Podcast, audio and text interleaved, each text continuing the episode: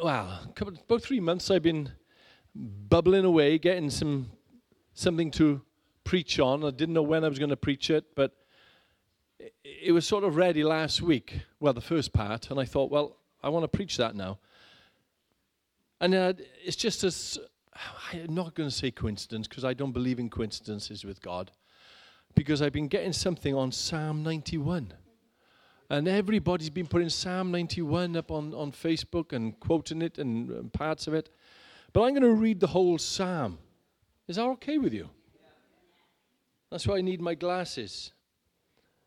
Psalm 91. It's the, it's the psalm of protection. It's the psalm that, that we read and, and we declare over ourselves and over others.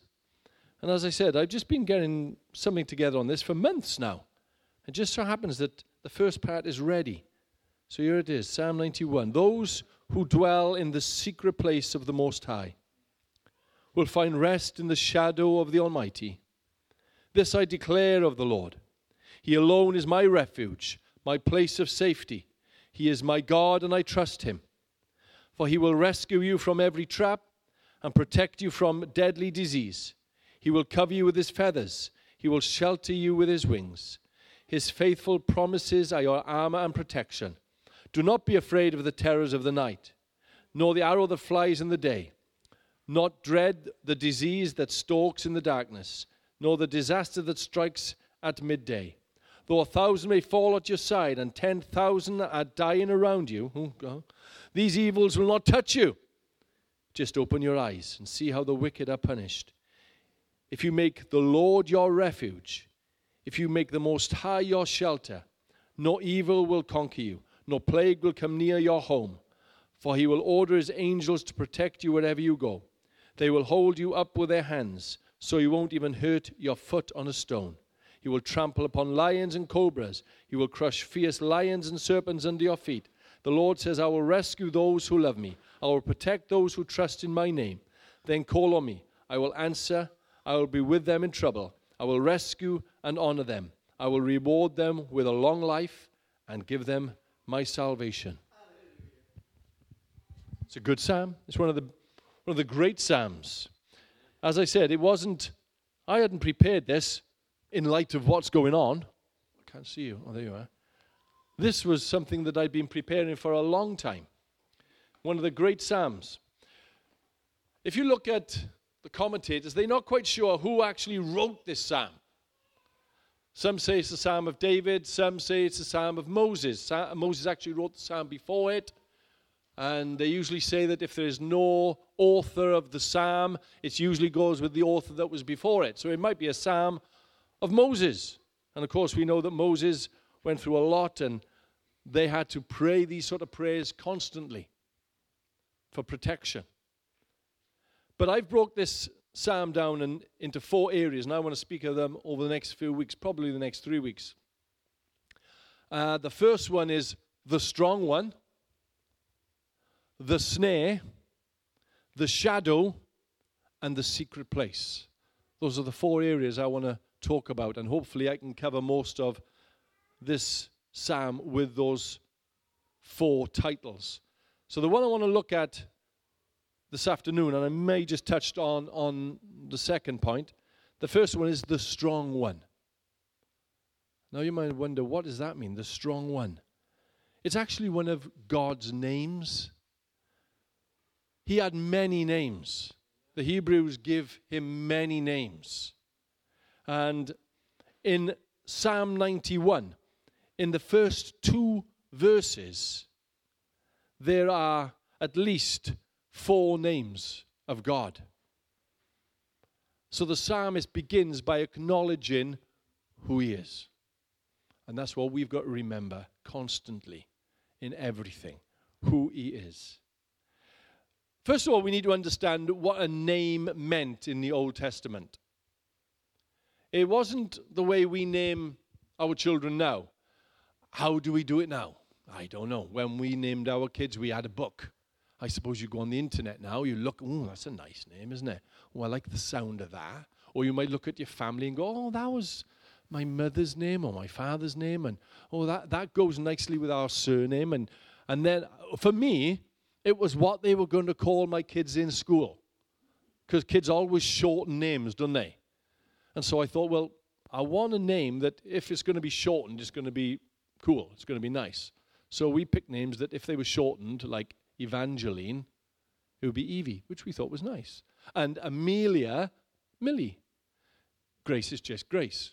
Nobody shortens that. They actually lengthen that to Gracie.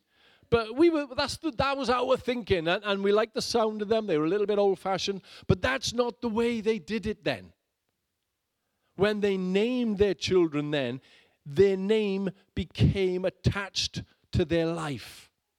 Their name was like a prophetic name over their characters. It was not just an identifying tag, it reflected their nature. That's what they were naming into their children as they would name them. So, names to the, the ancient Hebrew people were very important. So are the names of God so important to them. Because each name was given to God a different aspect of his character. God's name were, were considered as holy as he was. So these first four names are found, and these are some of the, the hierarchy of the names of God in the first two verses of this psalm. The first one was the Most High. The Hebrew for this is Eloni. Eloni? Eloni? Whatever pronunciation you want to do. It might not be the correct one. Chris will probably have the correct one. Eloni. It means the high, lofty one, the supreme one. This is why they call him the Most High. In Hebrew, it would be Eloni. Then there was Almighty, Shaddai or El Shaddai. It means the strong one. That's where I got the title of this first part the strong one, the mighty one. You see, they depicted who God was with these names because there were many gods false gods, pagan gods, fallen angels who they would class as gods. So they would give the Almighty the name, the El Shaddai, the strong one, the mighty one, the Most High, the Supreme. He is above all other names. Then there was God, which translated as Elohim. I love that. It rolls off the tongue, doesn't it? Elohim. Elohim. It means it's a plural word. You will find it in Genesis when it says, Let us make man, create man. It means creator, the supreme creator, the Elohim. And then there was the fourth name that was in these two two verses. And this is the name to cap all of the names. Whenever you see the word Lord written in capitals in your Bible, it's Yahweh. It's the YHWH. I think it's behind me. It means I am. This was this name was so sacred, so holy that they would never mention it they would never speak it. It's not even known today how it was really pronounced. We tend to say Yahweh.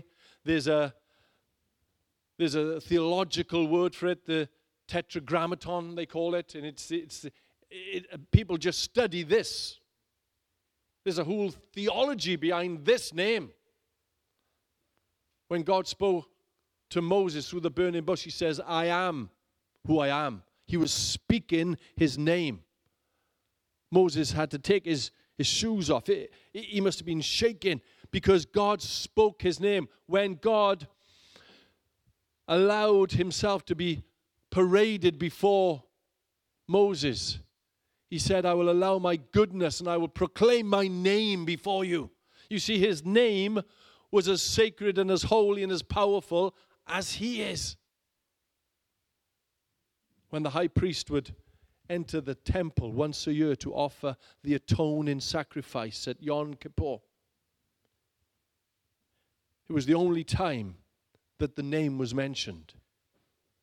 Yahweh. It was the only time. And he would stand before the people with the sacrifice, the blood, before he entered the holiest of holy. And he would proclaim this name. And when he proclaimed the name, all the people of Israel fell on their face, prostrate, because of the holiness and the power of that name. And sometimes I think we get a little bit flippant with God. We get a little bit flippant when we approach Him in prayer and worship.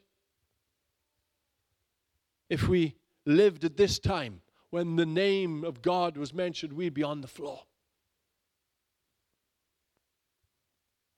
They couldn't trust themselves to even speak the name in case they said it wrong in case they blasphemed it, in case they got it wrong. See, the only reason we can even think of uttering this name right now, you may say, well, why are you saying it? The reason I'm able to even utter this name or come before him is because of Jesus. It's because of him. He is the, the force field, if you like, between us and God. He is our protection.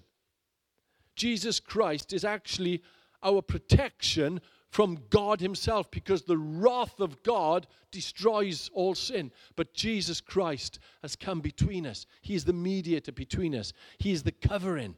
His blood cleanses us from all sin, He covers us. So we don't come before God in any might of our own. We come with the covering of Christ.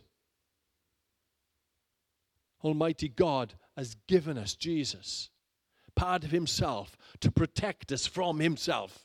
Remember, He said to Moses, Yes, you can see my glory, I will pass before you, but I will have to hide you away in the cleft of the rock in a cave because you cannot see me. If you see me, you will, you will not live. So when they uttered his name, what they were actually doing was proclaiming God's character who he was. Not just an identifying tag. And this is why I want to get this over right in the very beginning. This great psalm of protection started with let's get the right thing in place first of all. Let us realize who we are speaking to here, who our focus is, who our God is. And it's the same for us. Know, whatever is happening around us, whatever protection prayers we pray, just like the, the psalmist was praying this protection prayer, he's saying, let's realize who we're praying to, who we're talking to. We're talking to the Elohim. We're talking to Yahweh, the God of gods. I am the supreme one, the holy one. No wonder scripture says, do not take the name of your Lord in vain. No wonder he says that. His name is the foundation of everything we do. Let's never get too familiar with Him or His presence. He's the beginning of everything. He's the beginning of our day. He's the beginning of our life. He's the beginning of everything we do our prayer, our worship, our vision, our focus, whatever it is, it starts with Him. Who He is, how great He is. He's the forefront of our very lives. There is one that can come so close to us. You know, they, the people in this day, they could not get close. You know, when Moses on the mountain, nothing could touch the mountain, otherwise it would die. When the high priest went into the Holy of Holies with the sacrifice, the people would would stay back. They couldn't go any closer. Even the priests couldn't get close. It was only the high priest. And, and he had to have a rope tied on his ankle just in case he was struck dead. That's how, that's how awesome and fearful it was to come before God Almighty. But now we can come. We can come close. Because we do not come in our name. We only come before Him when we come in the name that is above all names. Whose name is that? It's the name of Christ. Jesus Christ has been given a name above all names. Philippians 2, verse 9 and 11. Therefore, God elevated him, that's Christ, to the place of highest honor and gave him the name above all other names. That is the name of Jesus. That at the name of Jesus, every knee should bow in heaven and on earth and under the earth. And every tongue declare that Jesus Christ is Lord to the glory of God the Father. He has been given all glory. Every knee will bow before him, that name. That's how we are able to come before him. That's how we are able to just worship like we do. That's how we're able to pray like we do. Come into that presence like we do. Because of Christ and his name. It's because of Christ's name that we're able to come and speak his name, come into his presence. So, the psalmist, whoever he was, whether it was Moses or David, it doesn't matter. He is setting down a precedent by saying, before everything, know who you're bowing down to, know who you bend the knee to, know who you lift your voice to, know who you cry out to. It's the Elohim, it's Yahweh.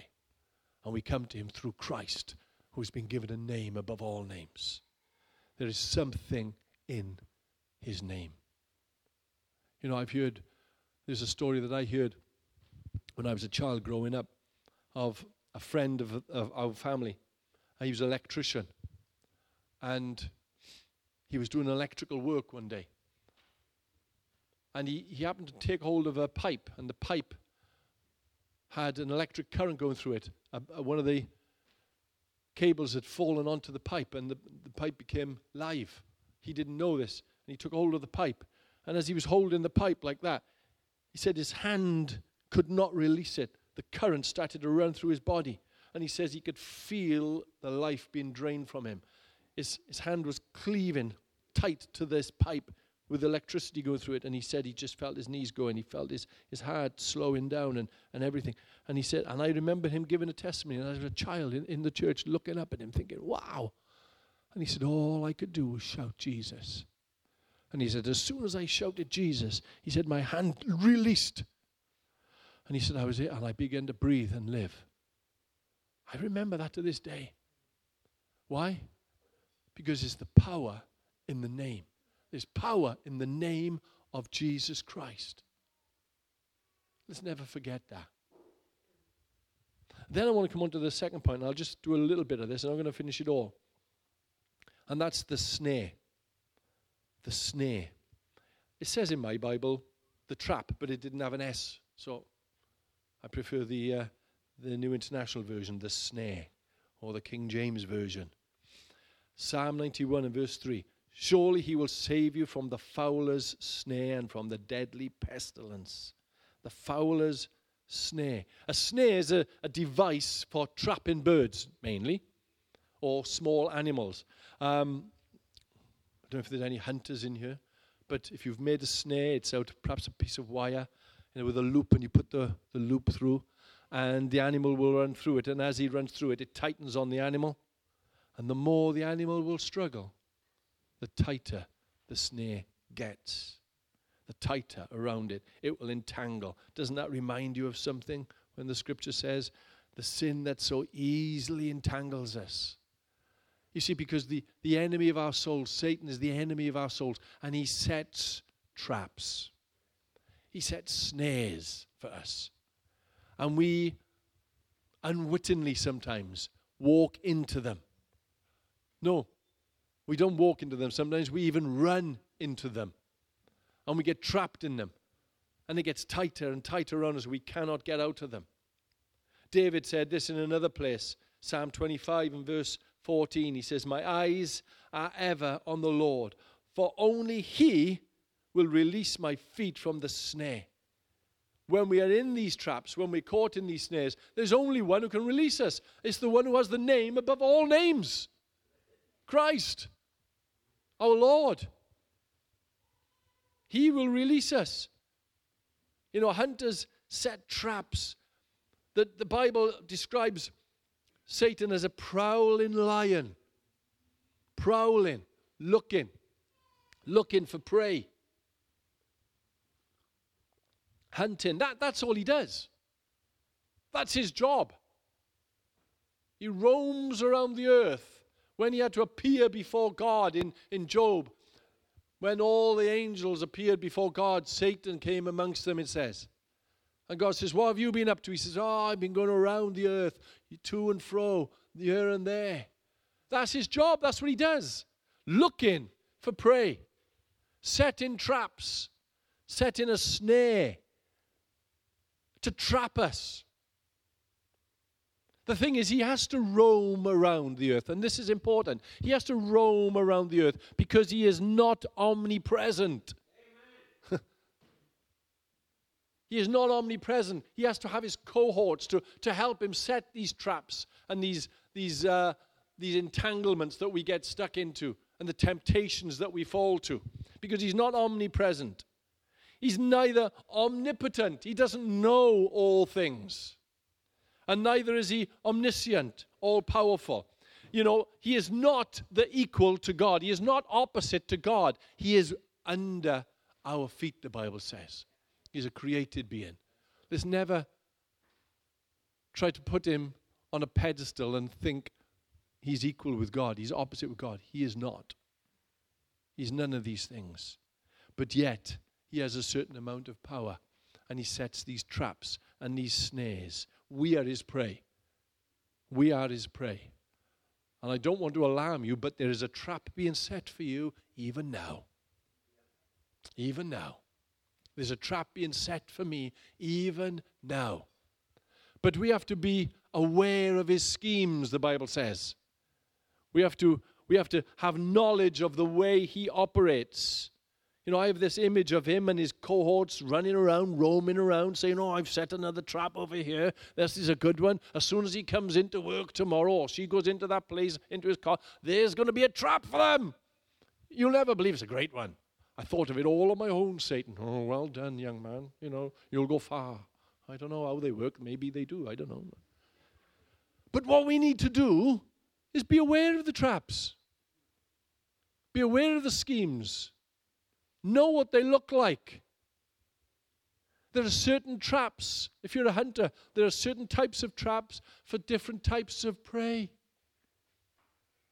The trap that he sets for you might not be the same trap that he would set for me. The sin that so easily entangles you might not be the same sin that so easily entangles me. And I, I remember doing a, a Bible study um, with our, our Iranian friends, I think it was last year, and I was talking about this.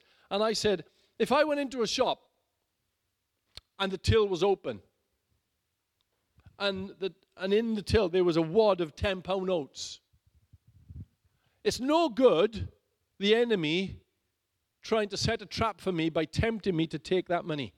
That's not my nature. That's not what I do. That, that is a million miles from me. I would look at it, and I, the first thing I would do was alert the, the shopkeeper Excuse me, your till's open, and there's a, a million pound hanging out of it.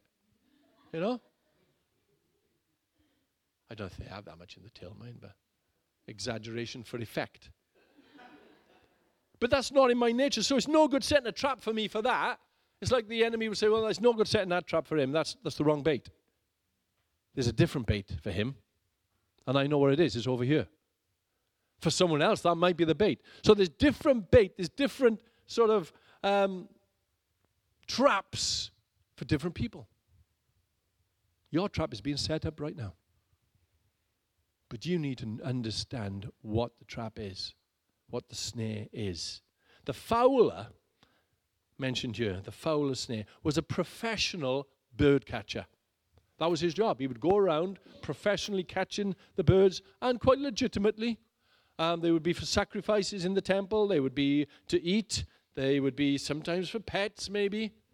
But what he would do very often is, is use a, a bird that he had caught and put it in a cage and get that bird to cry out to attract the other birds. You know, and sometimes the enemy does that. He uses us against ourselves. He uses our friends against us.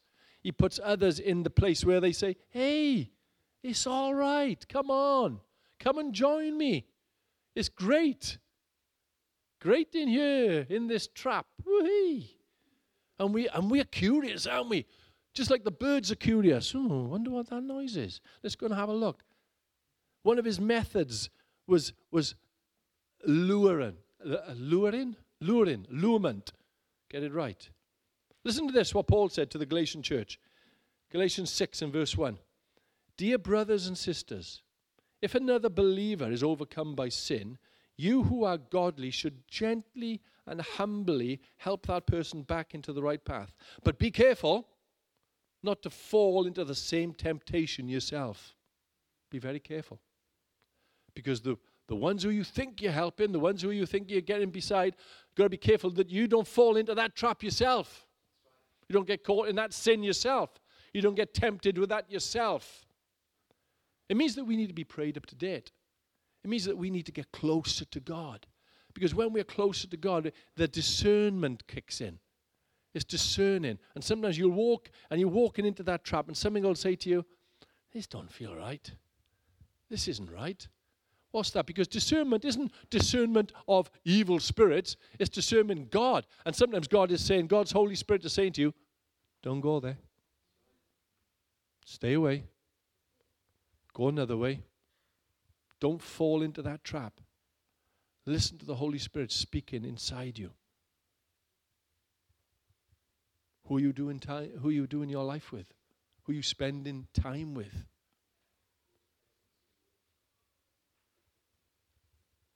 Because the enemy, why does he do it? And this is this is the things I was looking at while I was putting those together. Why doesn't he just get fed up?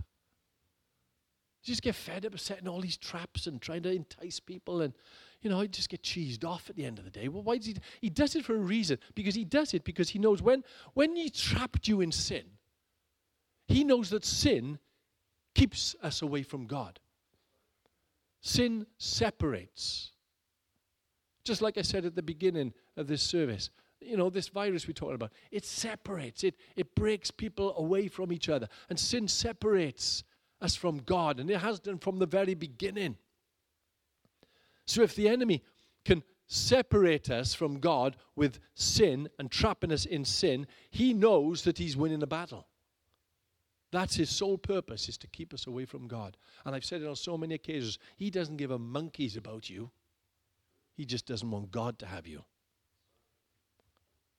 1 John 3 and verse 8 it says, The one who does what is sinful is of the devil, because the devil has been sinning from the beginning. The reason the Son of God appeared was to destroy the works of the devil.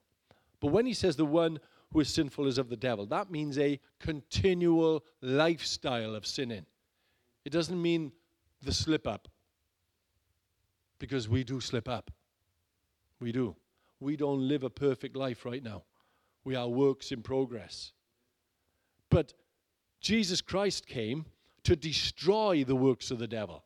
So he will destroy these traps. He will destroy them. He will keep you from them. He wants to protect you. In fact, it goes on in those in that chapter, and verse 6 says that no one who lives in him keeps on sinning. So it's not a continual sinning. If you live in Him, you don't keep on sinning. You want to try and live a better life. You want to try and live a life that's not being caught in these traps and snares of temptation. But some do get caught. We get caught. We all get caught now and again. Sometimes we get trapped in the snare, the temptation. So, what do we do? How can we get out of it? John has the answer. 1 John chapter 2, verse 1 and 2. And says this My dear children, I am writing this to you so that you will not sin. But if anyone does sin, we have an advocate who pleads our case with the Father. He is Jesus Christ, the one who is truly righteous. He himself is the sacrifice that atones for our sins And not only our sins, but the sins of the world. He is the atoning sacrifice. Remember, going right back to the beginning and when I started speaking, the day of atonement, the high priest would take the blood of the sacrifice and go before God. Now, Jesus Christ, who is our high priest, takes his own blood and atones for us before God. We don't need a man to do this anymore. Christ does it for us. So that when we do slip up, when we do sin, we have someone who is there pleading our case for us. And when we repent and we come before him and confess, he is faithful and just to forgive us. So there is still hope. Even while these traps are all around us. Strategies. And I'm going to come on to that, I think, next week. I can't go into it now. We haven't got enough time. But the enemy has strategies. If he has strategies, we need to have strategies. I'll come into a bit more on that next week. But Jesus Christ is our hope. The ultimate good news is this. We know the gospel is the good news. The ultimate good news is there is hope. We have a way to get to God, and it's through Jesus Christ.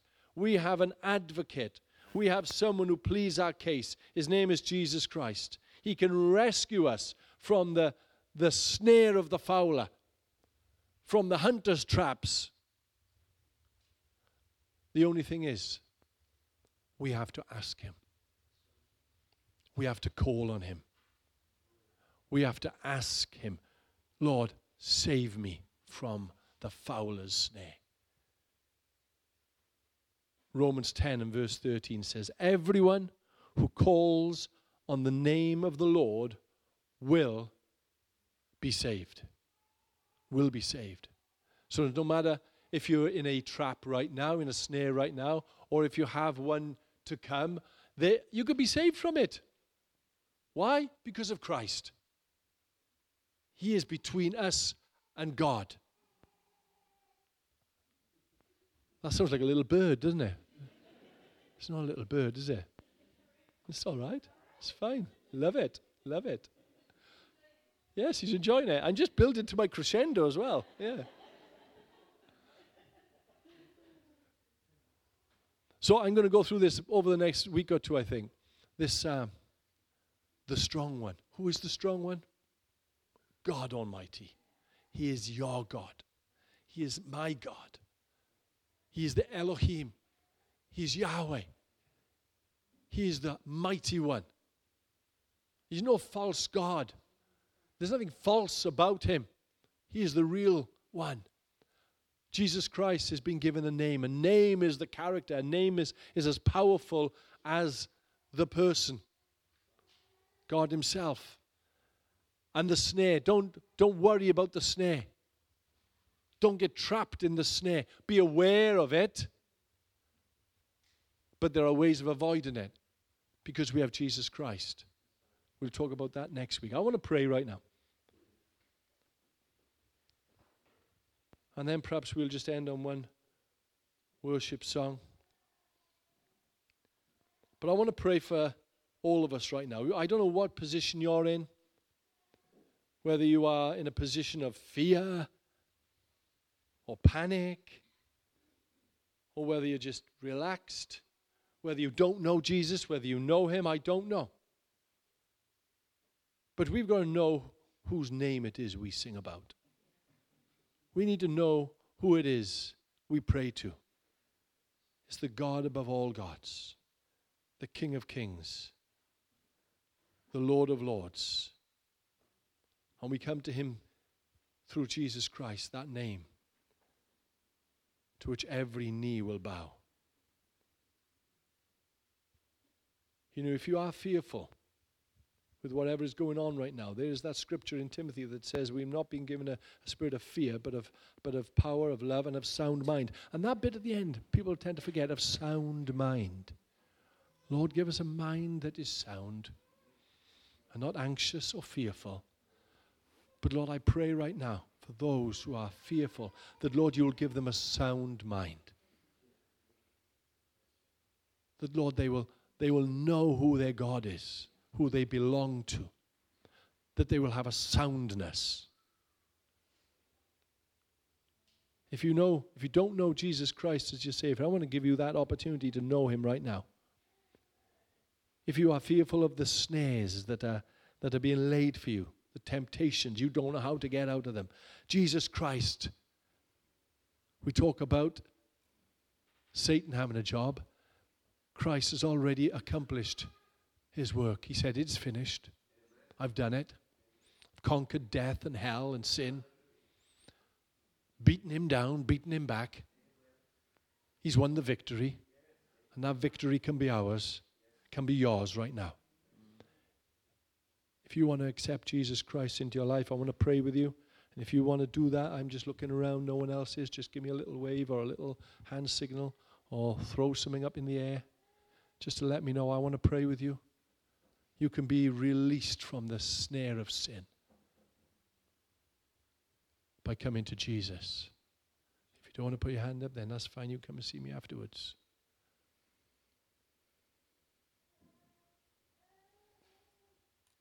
Thank you, Jesus. Whoever dwells in the secret place of the Most High will rest.